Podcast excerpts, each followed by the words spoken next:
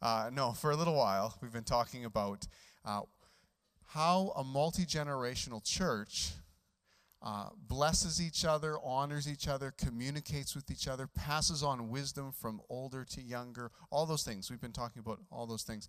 And uh, today we're uh, really excited. I, I, I love that um, Pastor Dave Moore was up here uh, doing the baby dedication for his uh, granddaughter Lily.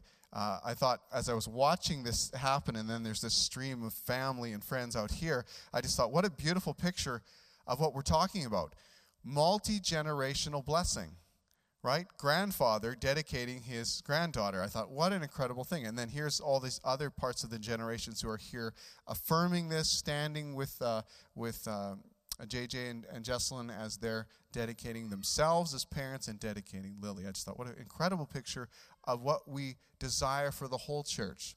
That generation to generation, we would pass on uh, God's blessing, the wisdom He's given us, and even just the knowledge of God.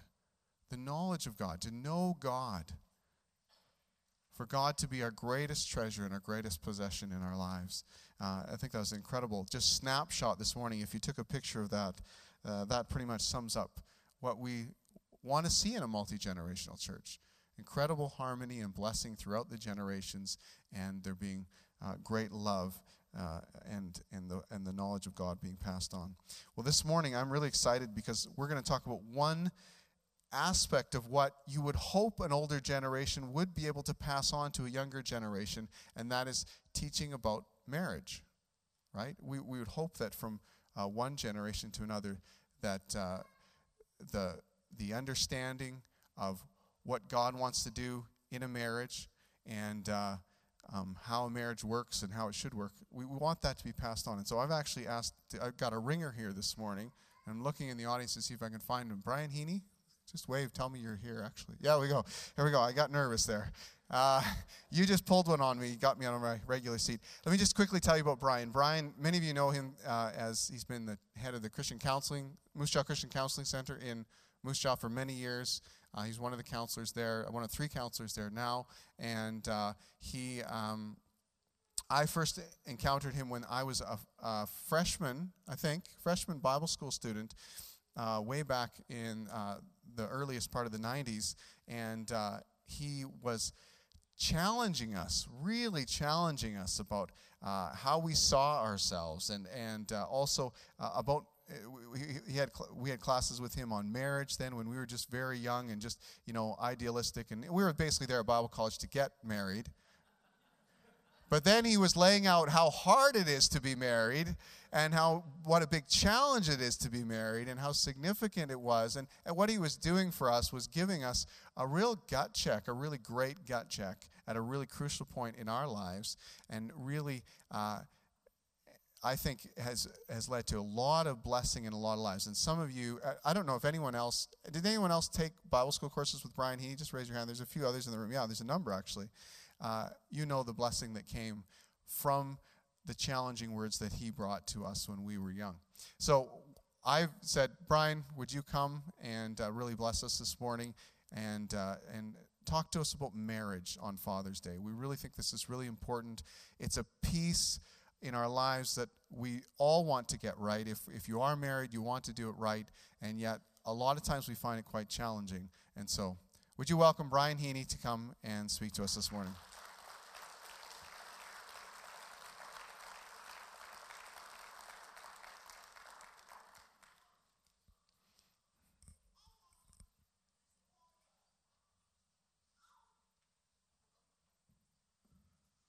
Thank you. Thank you for those kind words. And I want to take this opportunity to, uh, this is the first opportunity I've had to talk to the whole church when, well, those of you showed up. and thank you for the offering that you did for the Christian Counseling Center on Christmas Eve. It was um, a blessing financially and also encouraging for those of us who are involved at the center. So thank you very much. We really, really, really, really appreciated that. Um, I want to wish a happy Father's Day to all the dads out there. And uh, guess what I got for Father's Day? the new, the newest Warrior jersey that they just unveiled last week. So um, I'm quite pleased, and uh, couldn't resist it. You know, like a little kid gets new something he really likes, wears it for four days or more. I want to make one comment, if that's okay, that has nothing to do with what I'm going to preach on. Just a suggestion for those of you who were here last week and uh, heard all about generation, the hurt, the brokenness sometimes that a parent can pass on to a child. One way of moving into your parent's life is, and there were some really good suggestions, and I'm just adding one more. Ask your parent to tell you their story. Okay? Ask, ask your parent because they don't think anybody cares about their story. I did it, and I asked my mother to tell me her story. When I asked her, she said, Well, I got nothing to talk about. Eventually, I convinced her that maybe it would. She talked for six hours about her life.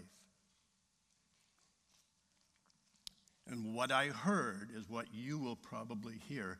If it's a parent that hurt you, you're going to find out that they just took their pain and passed it on to you, and they received it from one of their parents and one of their parents. I'll guarantee that because it happens every time. My mother passed pain on to me.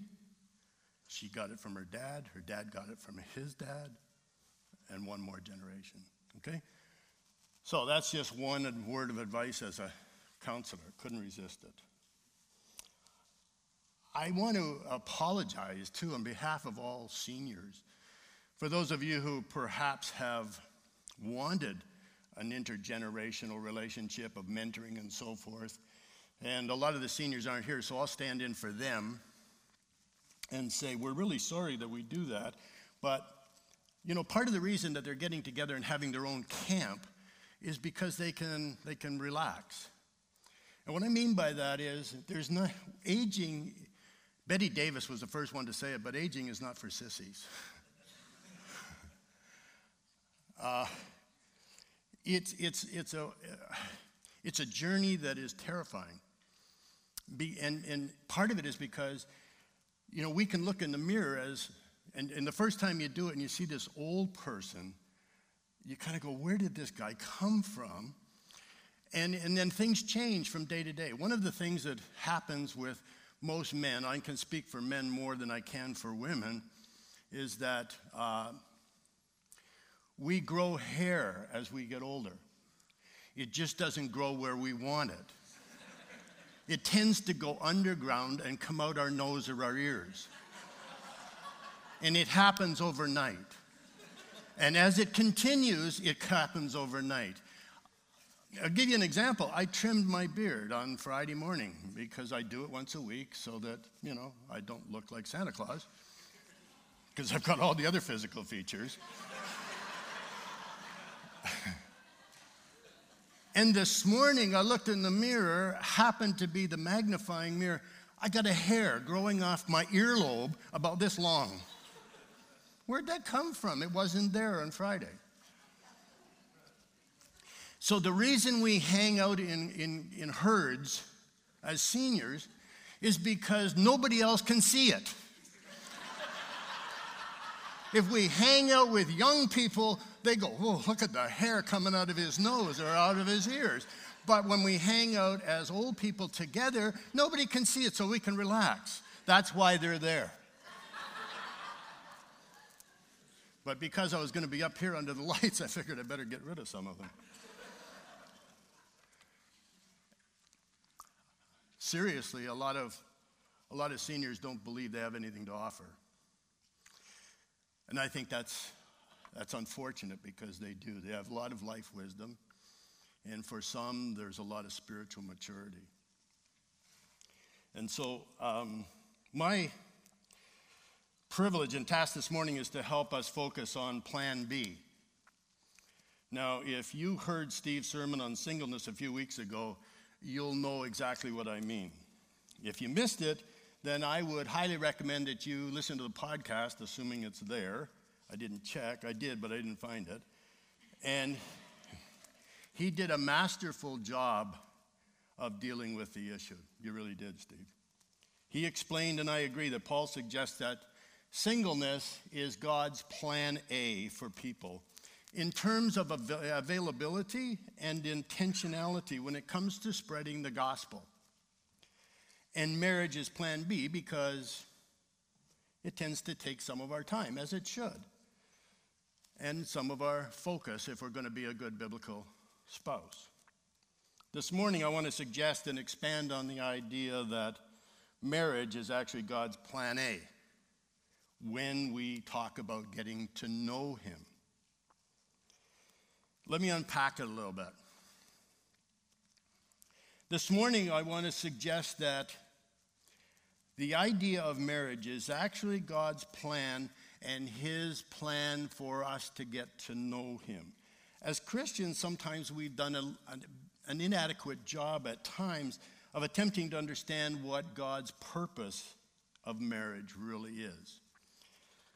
And so we often have no better concept of marriage than what non Christians do.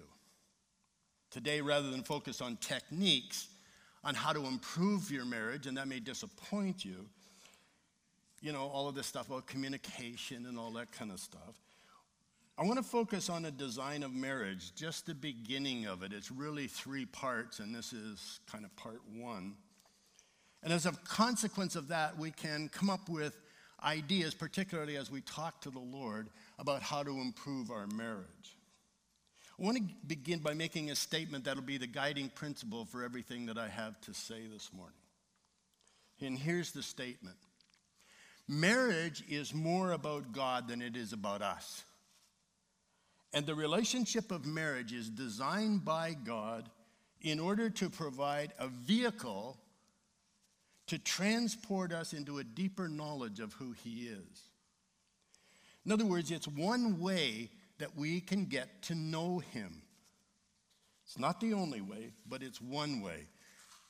What His character is like, what He's like. I want to read a few verses from Genesis chapter 2. Then the Lord God said, It's not good for the man to be, this is starting in verse 18, if you've got your Bible or it's behind me. It's not good for the man to be alone. I'll make a helper suitable for him. Out of the ground, the Lord God formed every beast of the field, every bird of the sky, and brought them to the man to see what he would call them. And whatever the man called the living creature, that was its name. The man gave names to all the cattle, to the birds of the sky, and to every beast of the field. But for Adam, there was not found a helper suitable for him. So the Lord God caused a deep sleep to fall upon the man, and he slept. Then he took one of the ribs and closed up the flesh at that place. The Lord God fashioned into a woman the rib which he had taken from the man and brought her to the man. And the man said, This is now bone of my bones and flesh of my flesh. She shall be called woman because she was taken out of man. For this reason, a man will leave his father and mother, be joined to his wife, and they shall become one flesh. Now, when we follow the sequence of events there, we see, we see something that seems a little strange to me. It's not, God says it's not good for the man to be alone. I'm going to make a helper. And then it's like, it's like God's a senior. He gets sidetracked. Do you know what I mean? As a senior, like the other day, I went to another room to get something. I got there, didn't have a clue why I was there. So I stood there for about a minute was getting nowhere. So I backtracked and went to where I started to do, doing the things that I was doing, hoping that it would occur to me what it was I wanted. It did, and so I retraced it and went and got what I finally wanted. In other words, I got sidetracked. There was something missing. And it almost feels like that because God says it's not good for the man to be alone, make a helper suitable. And then he gets Adam to name all of the animals. He parades them all past him. Then he puts Adam to sleep, performs the first surgery, and builds a woman. I want to suggest to you that the sequence of events and Adam's response are major clues as to the real purpose of marriage.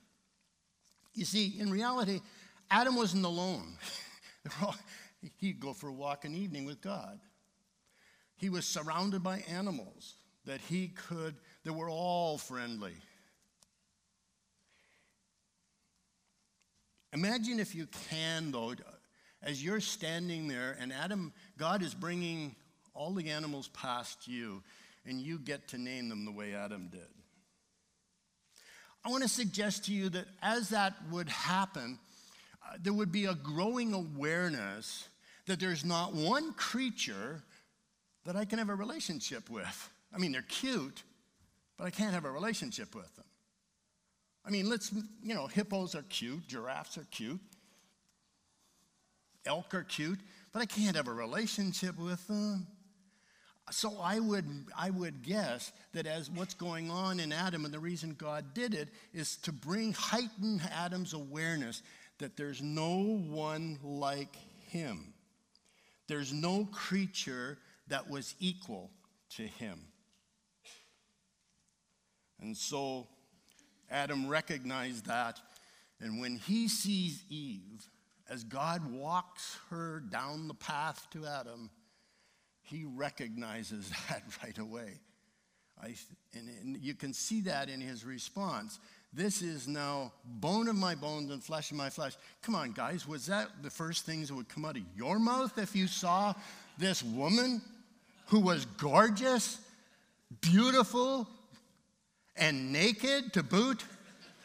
Really? It sounds like such an antiseptic kind of a statement, but that's what he was aware of. This is a creature that I can have a relationship with. She's just like me, only different, and I love the differences.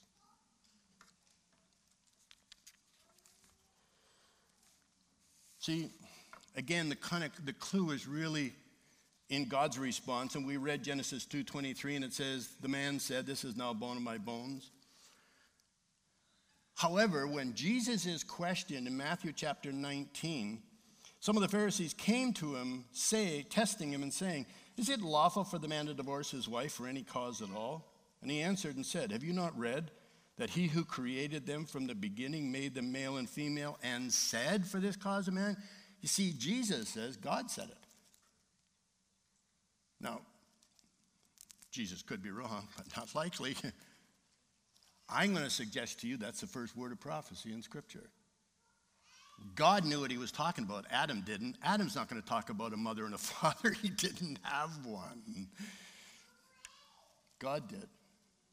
He knew what a mother and father would look like. And so God makes this statement.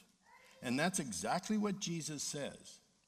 So you see, when Jesus is questioned centuries later concerning the issue of divorce, he simply quotes from Genesis and restates that one man, one woman, who be, will become one. Now, God's math must be different than my early education because that's not the way I was taught. One plus one doesn't equal one. You put that down the test in your grade one, you get a wrong answer.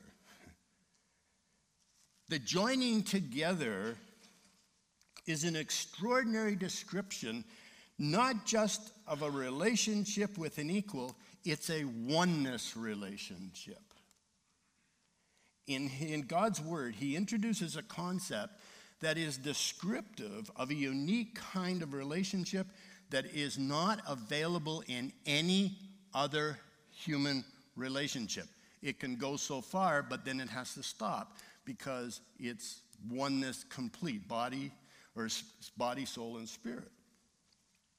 And the key to understanding God's intent for marriage is keeping this concept of oneness alive. That's the mystery of marriage. For this reason, a man will leave his father and mother, be united to his wife, and they will become one flesh. The mystery of oneness is what defines the uniqueness of marriage. The only other relationship that God describes that way in Scripture is the relationship that exists within the Trinity. Think of it. We have an opportunity to experience something of that, and that's what God wants that we enter into this and then begin to get to know Him. So, why would He plan or design marriage to be that way? In other words, what was He thinking? I'm going to suggest He designed it that way by allowing us to experience in the visible world that which is true in the invisible world. We can get to know Him because we can't see the Trinity as they function. You and I are never going to understand the Trinity. if we could understand it, we'd be better and greater than Him. Not going to happen, not even in eternity. But He wants us to try, attempt to get to know Him. That's His priority. He knows you, He knows me. He knows what's going on inside us, what we're thinking about. He knows the words we're going to speak even before we say them. But He wants us to get to know Him because if we can get to know Him, the, even partially, then we're going to have a much closer, more intimate relationship. That's always His priority. Romans chapter 1, verse 20 says, For since the creation of the world, God's invisible qualities, his eternal power and divine nature, have been clearly seen, being understood from what has been made, so that men are without excuse. What we see in the visible world can teach us a great deal about God. That's what he's saying. We can begin to understand his power and his nature. It's clear that God wants us to learn something about who he is by observing what we can see. And so God wants to teach us or allow us to experience something about who he is in this relationship of marriage. What's it like to be in a covenant relationship and love? You see, when you're single, you can have a relationship with somebody of the opposite sex, and you can, when things get tough or they get unlovable, they're not very nice, you can get a headache and go home you can come up with some lame excuse about why you have to leave. And you could be really busy for the next day or two and not talk to them. How does that work real well when you're married? Have you tried it? Does it draw you closer together? You gotta stay there. And you gotta work it out somehow. And you gotta figure out what it's gonna look like. You see, now, God doesn't have to put up with the sin that we have to put up with, but the sin is in not just your spouse, it's in you too. Sorry, that's the way it is. But He wants us to learn the pay, the payment, the hard part of loving someone who at times is not that lovable. What are we going to learn from that? I might learn something about how challenging it is, even for God at times, to love me when I'm being a jerk. He does. He does. He doesn't quit. It's not the picnic you might think it is. Maybe it's a real test of what real love looks like. A few moments ago, I said the marriage is more about God than it is about us, and the marriage is a, a vehicle to transport us into a deeper knowledge of who He is. It's one way that we can get to know Him by experiencing firsthand what a oneness relationship really looks like. That means that God's design and purpose for marriage is more than just roommates. It's more than common law. It's more than just living together. It's even more than just friendship and companionship. It's to experience oneness, love, and intimacy. That is a picture, an image of the oneness that exists between God the Father, God the Son, and God the Holy Spirit. God wants us to get to know Him in a way that we could not otherwise do if we, and especially if we weren't believers. God in me, in my spouse, my spouse, your spouse, yourself, and God. You have a picture, a little picture of the Trinity. Marriage is more about God than it is about us. Marriage was designed by God to be a copy, a picture, a shadow, a display here on earth of what's true in heaven, in the spiritual realm, the Godhead, and that's a mystery.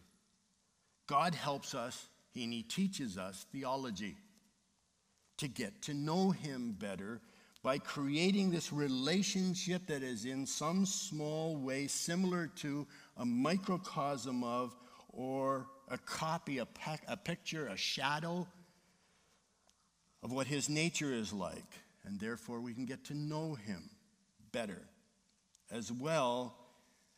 And here's the other part of it we get the opportunity to represent him to the rest of creation, both the visible and the invisible world. You see, the visible and the invisible world, they do wonder about God. They don't even even the angelic realm doesn't understand grace and salvation. Bible says that. They don't understand. Not we do. They look at it, but they can't they don't get it because it didn't happen to them.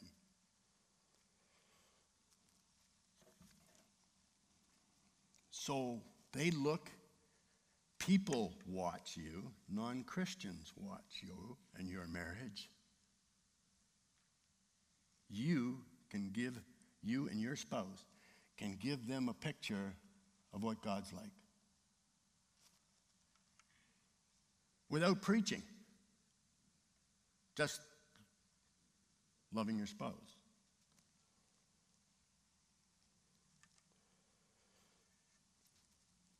1 John chapter 4 verse 7 says, "Beloved, let us love one another, for love is from God, and everyone who loves is born of God and knows God. The one who does not love does not know God, for God is love." To the young people that are here, I just want to say when God said, "Don't become unequally yoked with an unbeliever," he really wasn't trying to spoil your fun. He really wasn't.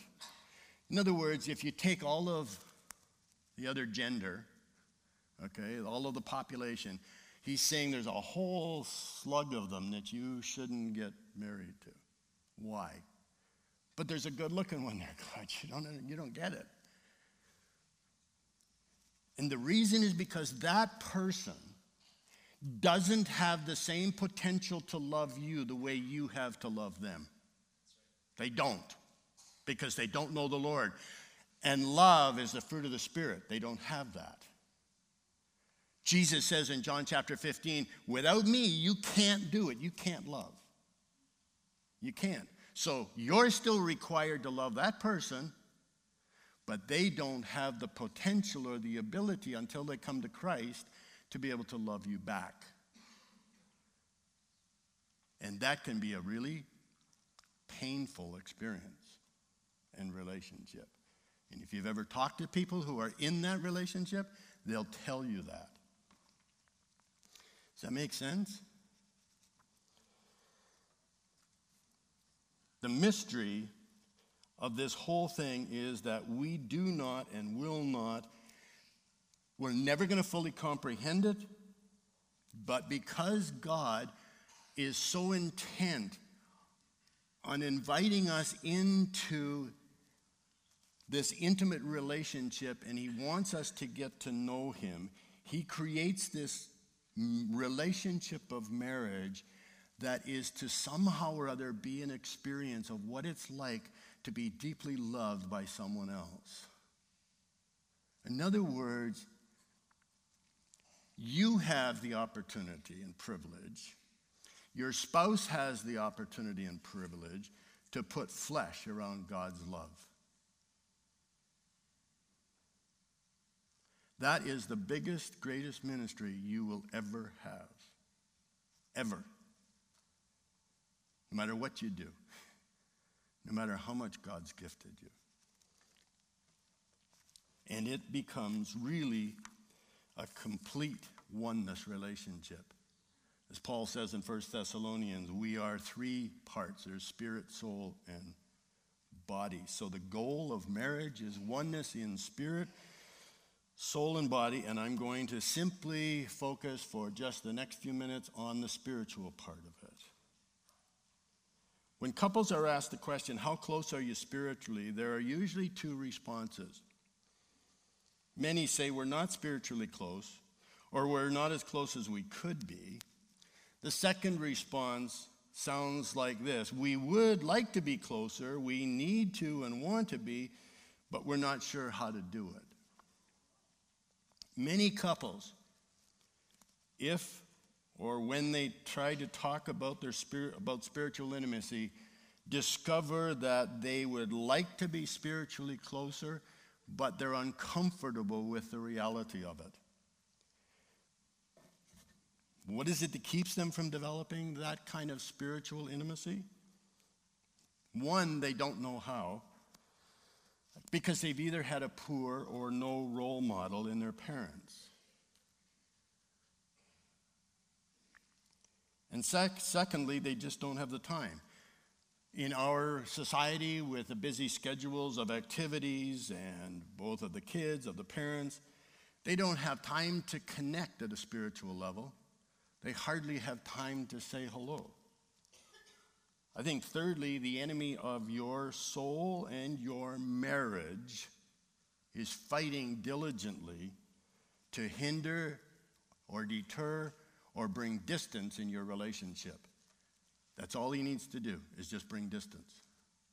And then you're not going to reflect the relationship of the Trinity. And so I would suggest Men, it's Father's Day. I'm going to talk to the men. Be warriors and fight for your marriage. Don't leave it up to the wife. Don't leave it up to her. Steve mentioned it last week, and I totally agree. I'm to reflect the relationship that Christ has with his church. Every single one of us who have a relationship today with Christ is because he took the first step not us. Romans chapter 1 not one single person has ever sought God. No man seeks after God, not even one. May not have felt like that to you, but that's what happens. And we've never, oftentimes, been challenged or taught to do so. I'm saying this not because I'm proud of it, because it's the truth. I pastored for five years full time, one year part time. I never mentioned from the pulpit one single time the value of pursuing spiritual oneness. Not the way I'm going to mention it here in a minute. See, what we're saying here is that above all, I am, you are, as a believer, married to a fellow pilgrim who's on a journey with the Lord. And you get to share, some common experiences, the highs, the lows of the journey. You share, you can share the details of your personal journey with him, with the Lord, with someone who knows you deeply and can encourage you and understand. Marriage is designed to provide an opportunity for a husband and wife individually and as a couple to pursue their relationship with the Lord in a deep, vibrant, growing, intimate way. And then out of that fullness of that relationship that you have with the Lord, you can encourage your spouse in their pursuit of God as well. You can also invite your spouse into your spiritual journey. I, over the years, have counseled. It's very rarely that I'm not counseling someone in full time ministry. And I've heard lots of pastors' wives, not just one, lots of pastors' wives, who have made the comment I learn more about what God's doing in my husband's life when he's in the pulpit than I do at home. Because he doesn't talk about it. That hinders spirit oneness. To exercise a really vital part of spiritual life together, and that's to pray together. There was a book out a number of years ago, and I see it, it's been uh, updated and revamped. But in the original, and I think it's still there now, it says that uh, the statistic about the topic of praying together as a Christian couple, there's only about 4% that are doing it. They don't pray for each other, with each other. A recent study that was incorporated by, there was a study and then they incorporated some statistics that they got from, from Gallup. It says here, and here's the quote Unfortunately, not very many Christian couples read the Bible together or pray together. The number I've heard is that only about 4% of Christian couples pray together on a daily basis. The reason might be related to the fact that many pastoral couples do not pray together. Their percentage is only about 6%. The important takeaway from both this study and the Gallup study is that if you want to strengthen your marriage and even divorce proof your marriage, Develop a consistent pattern of reading the Bible together and praying together in your home.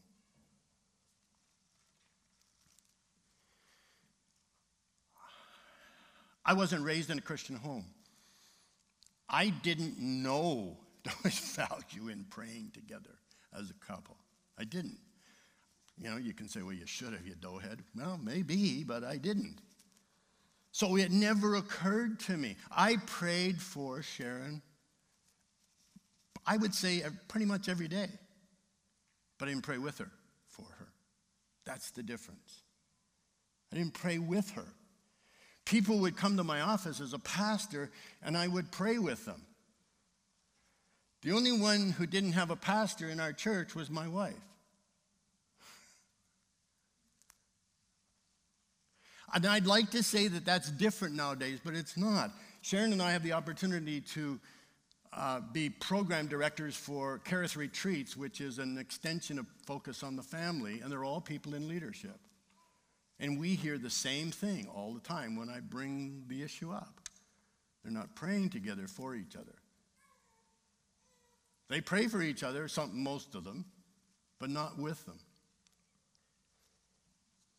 And I want to tell you, it creates, it creates an intimacy for a couple to pray with each other for each other. I'll give you an example, and this is, this is not accurate, okay, in terms of the details, but it's pretty close.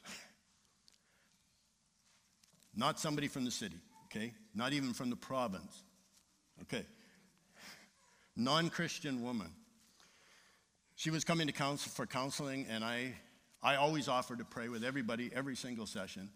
And I don't, I don't kind of keep track of those. That, I give them the opportunity to say yes or no. And some people say no, and that's fine. They have the right to do that.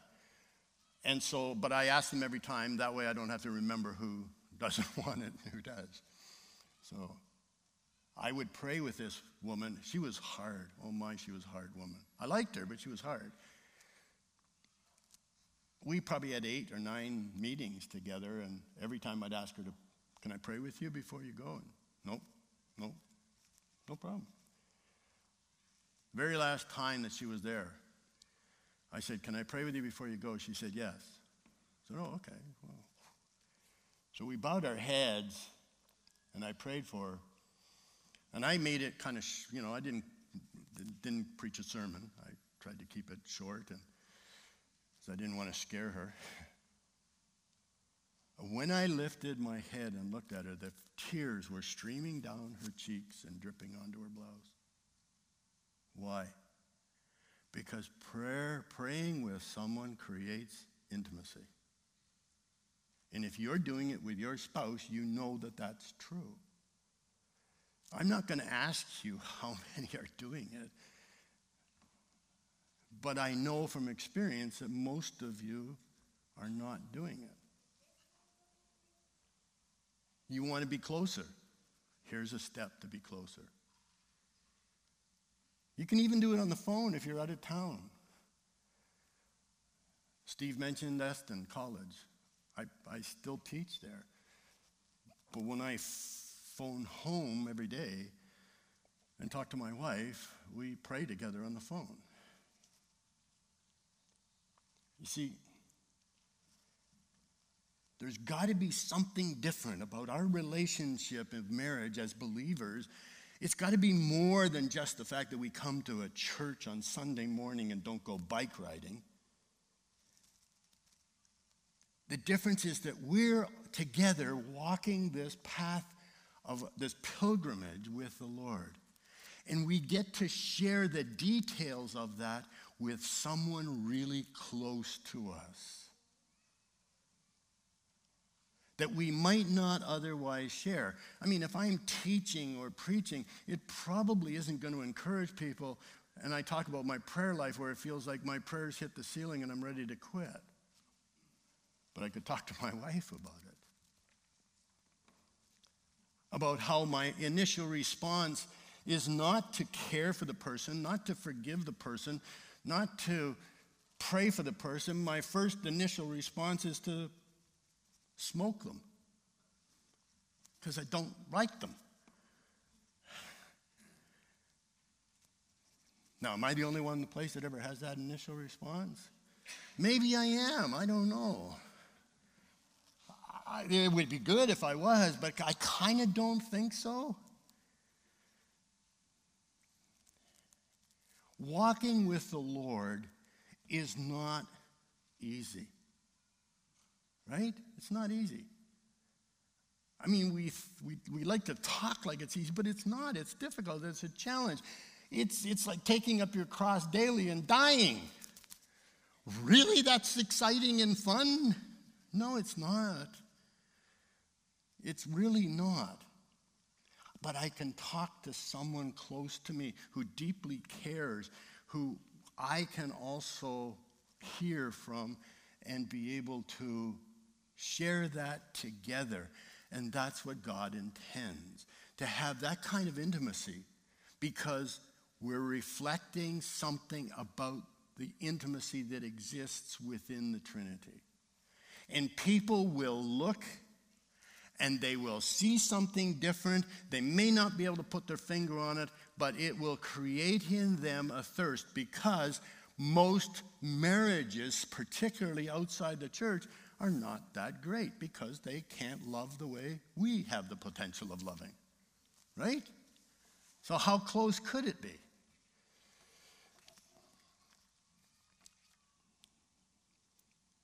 Just some suggestions.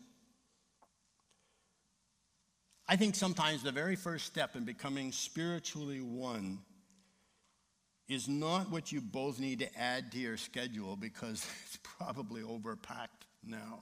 Your plate is full and things are dropping off your plate. What you need to do to figure out first is what you need to subtract.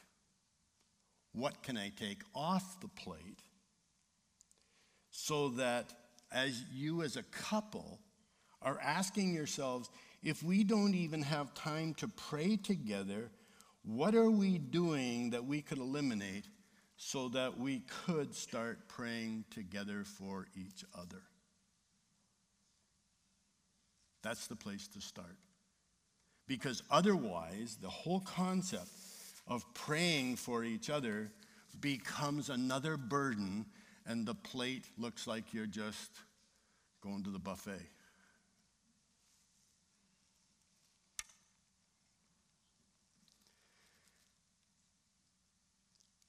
I'll just leave you with a few questions that you can kind of talk over as a couple.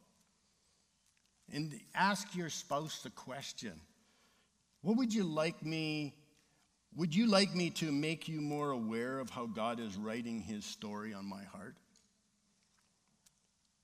Would you like me to let you become more a part of my spiritual journey with all that God's up to in me? Would you like me to pray more for you and with you, as well as you as let you pray for me with me? Ask those questions. It may be a painful experience to hear the answer, but not likely. As my spouse, what is one significant area that you would suggest that we change or abandon in order to enrich our relationship with the Lord and therefore with each other. talk about it. Talk about it. Because the closer you can draw together spiritually, the more you'll reflect the Trinity, and the more people will be attracted to the Lord. And you will find a richness of relationship that you otherwise wouldn't know. And find the joy that a real marriage can bring to you and your spouse. And all you'll do is question why you didn't start it sooner. Lord bless you.